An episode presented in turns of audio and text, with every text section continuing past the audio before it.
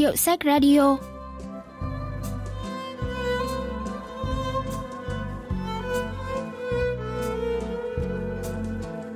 Thanh Tâm xin chào quý vị và các bạn. Mời quý vị và các bạn lắng nghe Hiệu sách Radio, chương trình giới thiệu những tác phẩm văn học đặc sắc và tiêu biểu nhất ở Hàn Quốc qua góc nhìn của các nhà phê bình văn học.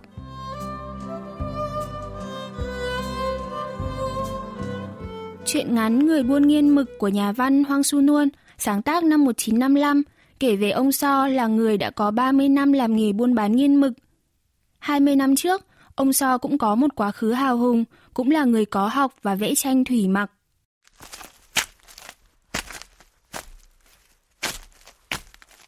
Vào mùa xuân và mùa thu hàng năm, ông So hay đi đến làng Sekol. Ngôi làng này đi từ Ulchin, tỉnh Bắc Gyeongsang còn phải đi xa nữa mới đến. Ông trưởng thôn hay mời ông So ngủ lại phòng khách và mua nghiên mực giúp ông So.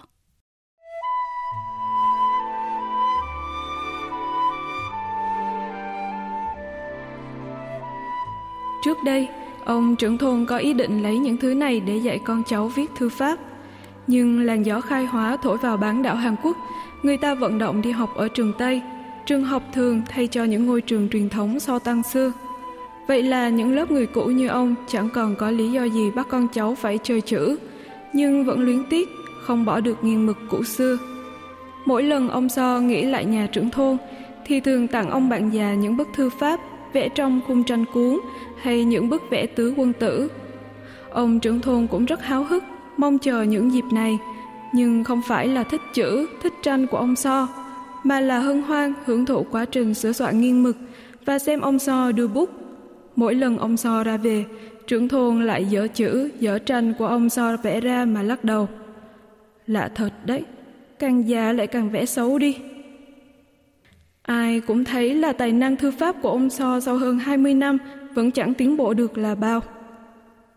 Chính cha của ông So đã là người cho ông đi học thư pháp và vẽ tranh thủy mặc. Bị liệt chân phải từ nhỏ, nên cha ông So từ sớm đã lo tìm cho ông một công việc có thể vừa ngồi vừa kiếm sống. Vào thời đó, việc dạy chữ và vẽ tranh vốn là một nghề rất cao quý và có thu nhập ổn định. Cha ông thuê gia sư riêng về nhà để dạy cho con trai. Ngặt nỗi, ông So chẳng hề có năng khiếu trong lĩnh vực này. Tôi chẳng thấy nó có tiến bộ gì cả, phải làm sao đây? Ừm, có thể là tài năng nửa muộn chăng? Cha ông So có đổi gia sư vài lần nữa, nhưng vẫn không thấy con trai mình tiến bộ là bao. Được cái, ông So chưa bao giờ tỏ ra chán ghét mà luôn hứng thú chăm chỉ với việc học chữ, học vẽ. Cha ông cũng luôn nhớ tới lời khuyên, biết đâu tài năng nửa muộn của ông thầy giáo năm xưa nên vẫn đặt rất nhiều hy vọng vào con. Chỉ đến phút lâm chung, người cha mới từ bỏ mong ước này và dặn con mình thích làm gì thì làm. Giờ mới thấy, ta chỉ chăm chăm làm theo ý muốn của bản thân mình. Giờ thì con có thể dừng việc bút nghiên mà làm những gì con thích.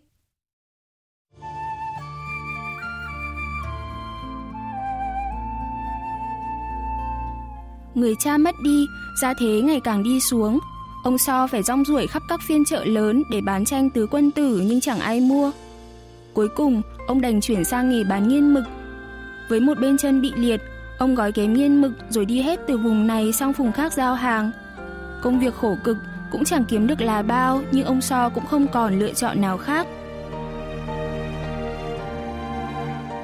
Vào một ngày cuối thu, một năm sau khi bán đảo Hàn Quốc giành độc lập từ tay thực dân Nhật.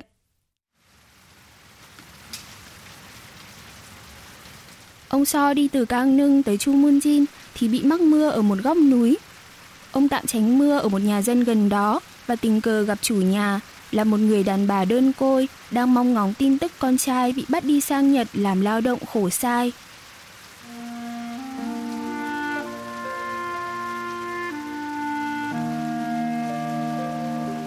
Người đàn bà giúp ông So hông chiếc áo khoác ngoài bên bếp lò.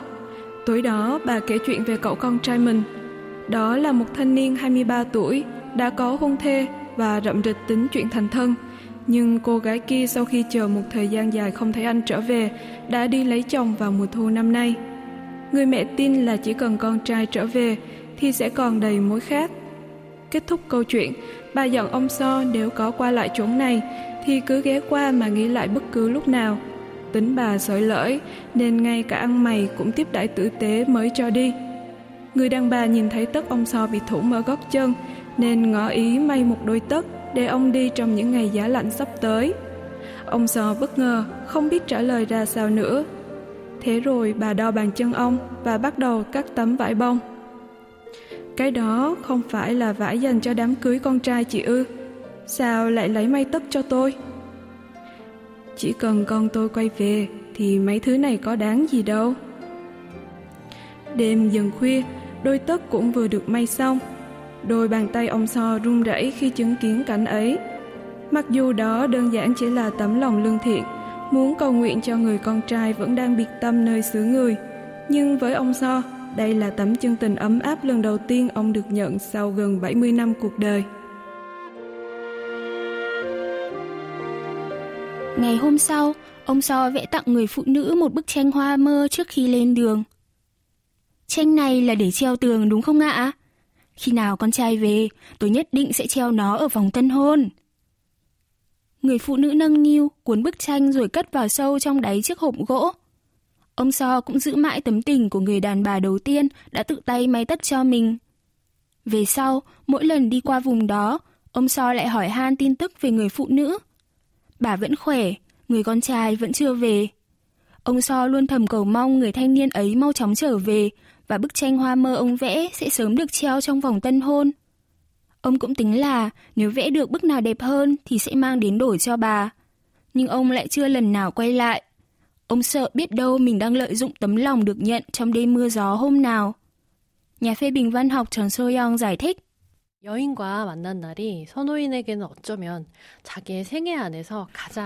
Với một người tận nguyện luôn sống đơn độc như ông So thì cuộc gặp gỡ tình cờ với người phụ nữ kia quả là một món quà kỳ diệu ấm áp. Mặc dù người phụ nữ cũng đã dùng lòng mời ông trở lại, nhưng ông lại sợ mình đang lợi dụng tấm lòng thiện trí hiếu khách của bà, nên chưa dám quay trở lại ngôi nhà ấy.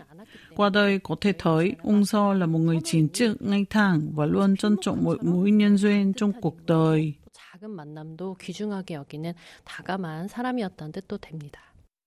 Có một lần ngủ tại nhà trưởng thôn, ông So lại hỏi về số phận những người bị bắt đi lao động bên Nhật. Sao những người bị bắt sang Nhật lao động không được trả về? Có chứ, làng tôi có hai người bị bắt đi, một người được thả ngay sau khi đất nước giải phóng – một người thì trở về vào mùa xuân năm sau đó. Những người bị bắt sẽ bị đưa đến nhiều vùng khác nhau nhỉ?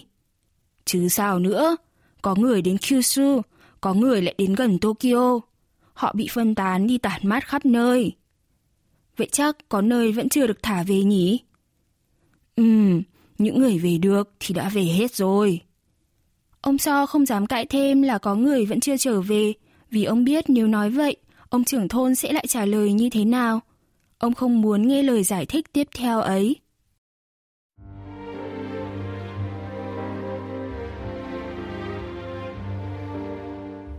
Đúng 3 ngày trước mốc nổ ra chiến tranh Triều Tiên, 25 tháng 6 năm 1950, ông So lại thất thểu tìm đến ngôi làng nhỏ và ngủ lại nhà ông trưởng thôn.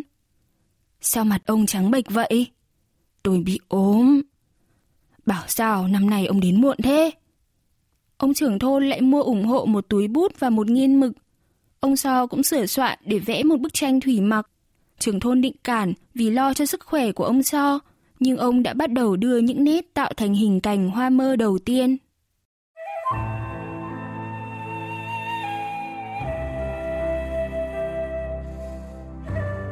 Ông trưởng thôn ngạc nhiên khi quan sát vẻ mặt ông So.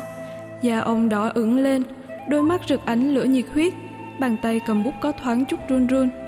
Ông trưởng thôn định can, nhưng khi tình cờ nhìn xuống bức tranh, ông lại càng ngạc nhiên hơn nữa. Cành hoa mơ khúc khuỷu nguyên ngã ông So vừa vẽ, có điểm những bông hoa trắng muốt mà chúng đang chuyển động đầy sinh khí. Nhìn kỹ hơn, trưởng thôn lại thấy bức tranh vẫn như cũ, không hơn mà cũng không kém ngày thường là bao. Chắc hẳn lúc nãy ông nhìn nhầm. Nhưng ông So sau khi thêm hai đường vẽ hoàn thiện nữa thì vội nắm chặt bức tranh và chạy ra ngoài.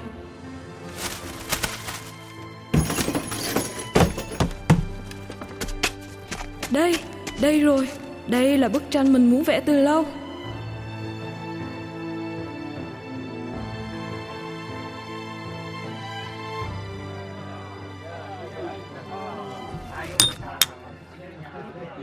Ông So tìm đến quán rượu ở rì làng. Ông giống cha, không bao giờ uống rượu hay hút thuốc. Nhưng sau hôm nay, ông thấy cần phải tìm đến rượu để tìm lại dòng cảm xúc này. Sao tự nhiên lại chạy đến đây? Bức tranh đâu? Tôi xé đi rồi, phải vẽ lại thôi. Ông sò thấy có lỗi khi nói dối người bạn vong niên đã quen biết hơn ba chục năm, nhưng bức tranh kia vốn đã có chủ nhân khác rồi. Nhà phê bình văn học Trần Soyoung phân tích về kiệt tác của ông So. 마치 살아서 막 움직이는 듯 보이는 그 매화 그림이 손호인 자신을 hệt như cuộc đời của ông So. Ông cũng như bung hoa mo nở một mình đơn độc giữa tiết trời sương giá mùa đông. Thế rồi chính mối nhân duyên tình cờ nhưng chân thành ở mắt kia đã thổi vào bung hoa mo ấy sức sống mãnh liệt. Sau khi vẽ được bức tranh ưng ý, ông So lại khóc khỏi hân hoan khi nghĩ đến dịp gặp lại người phụ nữ đã san sẻ cho ông tấm tình ấm áp thừa nào. Ngày hôm sau, mặc cho ông trưởng thôn ngăn cản, ông So vẫn quyết tâm lên đường sớm. Đôi chân tật nguyền của ông dường như cũng trở nên nhẹ nhàng, linh hoạt hơn.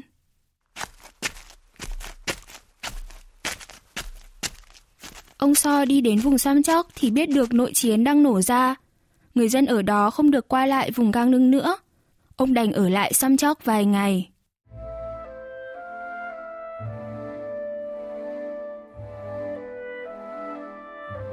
Đến ngày thứ năm, ông do sốt ruột nên lại quyết định lên đường. Cũng may là tuổi cao ăn mặc lại rách rưới nên cũng chẳng ai làm khó gì ông. Đến ngày thứ tư, ông đi đến góc núi văng vẳng có tiếng sóng biển dập dần đổ lại. Ông do lê đôi chân khập khiễng đi quanh sườn núi rồi đứng sững lại một hồi. Ông không tin nổi vào mắt mình nữa. Ngôi làng nhỏ leo tèo vài nóc nhà giờ đã bị đạn pháo đánh cho tan hoang. Hàng liễu bao quanh làng cũng bị cháy vàng khè Có hai xe chở hàng bị hỏng nằm chõng chơ ngay giữa đường. Khung cảnh trước mắt khiến ông So thấy tê cứng tay chân. Ông ngồi phủ phục ngay tại chỗ. Giáo sư Bamino giải thích về ý nghĩa khung cảnh ngôi làng hoang phế bởi chiến tranh.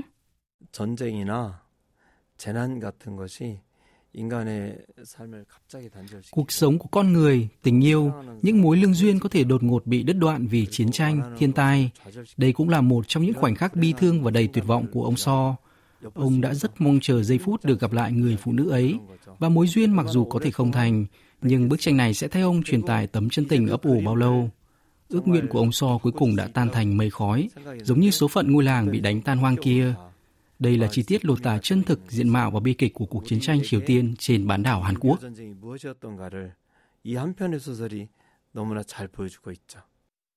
Về sau, người ta không thấy ông So trở lại ngôi làng xét Côn nữa. Ông trưởng thôn cũng mải lo chống chọi với loạn lạc nên cũng không có thời gian nghĩ về người bạn già thuở nào.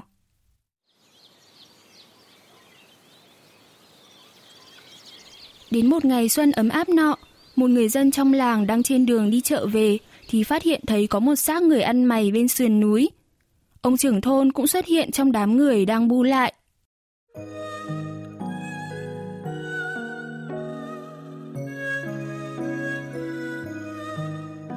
Đúng là xác một kẻ ăn mày già, nhưng ông trưởng thôn nhìn thấy trên vai người này có đeo một chiếc tay nải quen quen. Ông xem kỹ lại thì thấy người đó chính là ông So. Trưởng thôn kêu người dân trong làng mở tay nải này ra thì thấy trong đó có bút, nghiêng và một bọc gì đó được gói bằng giấy trắng rất kỹ. Mở ra, ông thấy trong đó có một đôi tất vải trắng mới tinh, chưa mang lần nào và một mẫu giấy có nhắn gửi hãy dùng số tiền trong túi này làm đám tang khi chôn thì xin hãy đeo đôi tất này cho ông đôi tất trắng này rõ ràng chẳng phù hợp với tình cảnh rách rưới tang thương của ông so. Một người trong làng cầm đôi tất lên, tình cờ phát hiện trong đó có bọc một cuộn giấy khác. Mở ra, họ thấy có một bức tranh hoa mơ, bức tranh mà ông so đã vẽ như lên đồng ở nhà trưởng thôn thổ nào.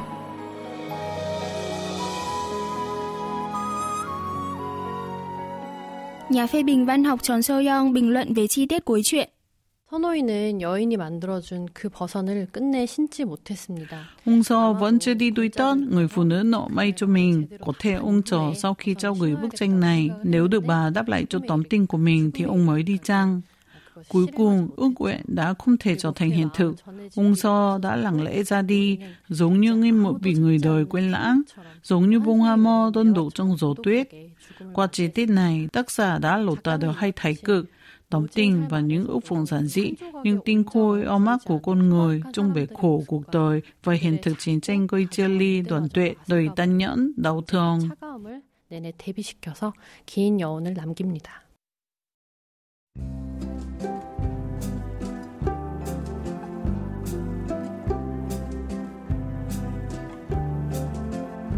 Các bạn vừa tìm hiểu chuyện Người buôn nghiên mực của nhà văn Hoang Su Nuôn. Chuyên mục Hiệu sách Radio xin cảm ơn sự quan tâm theo dõi của các bạn và xin hẹn gặp lại vào thứ ba tuần sau.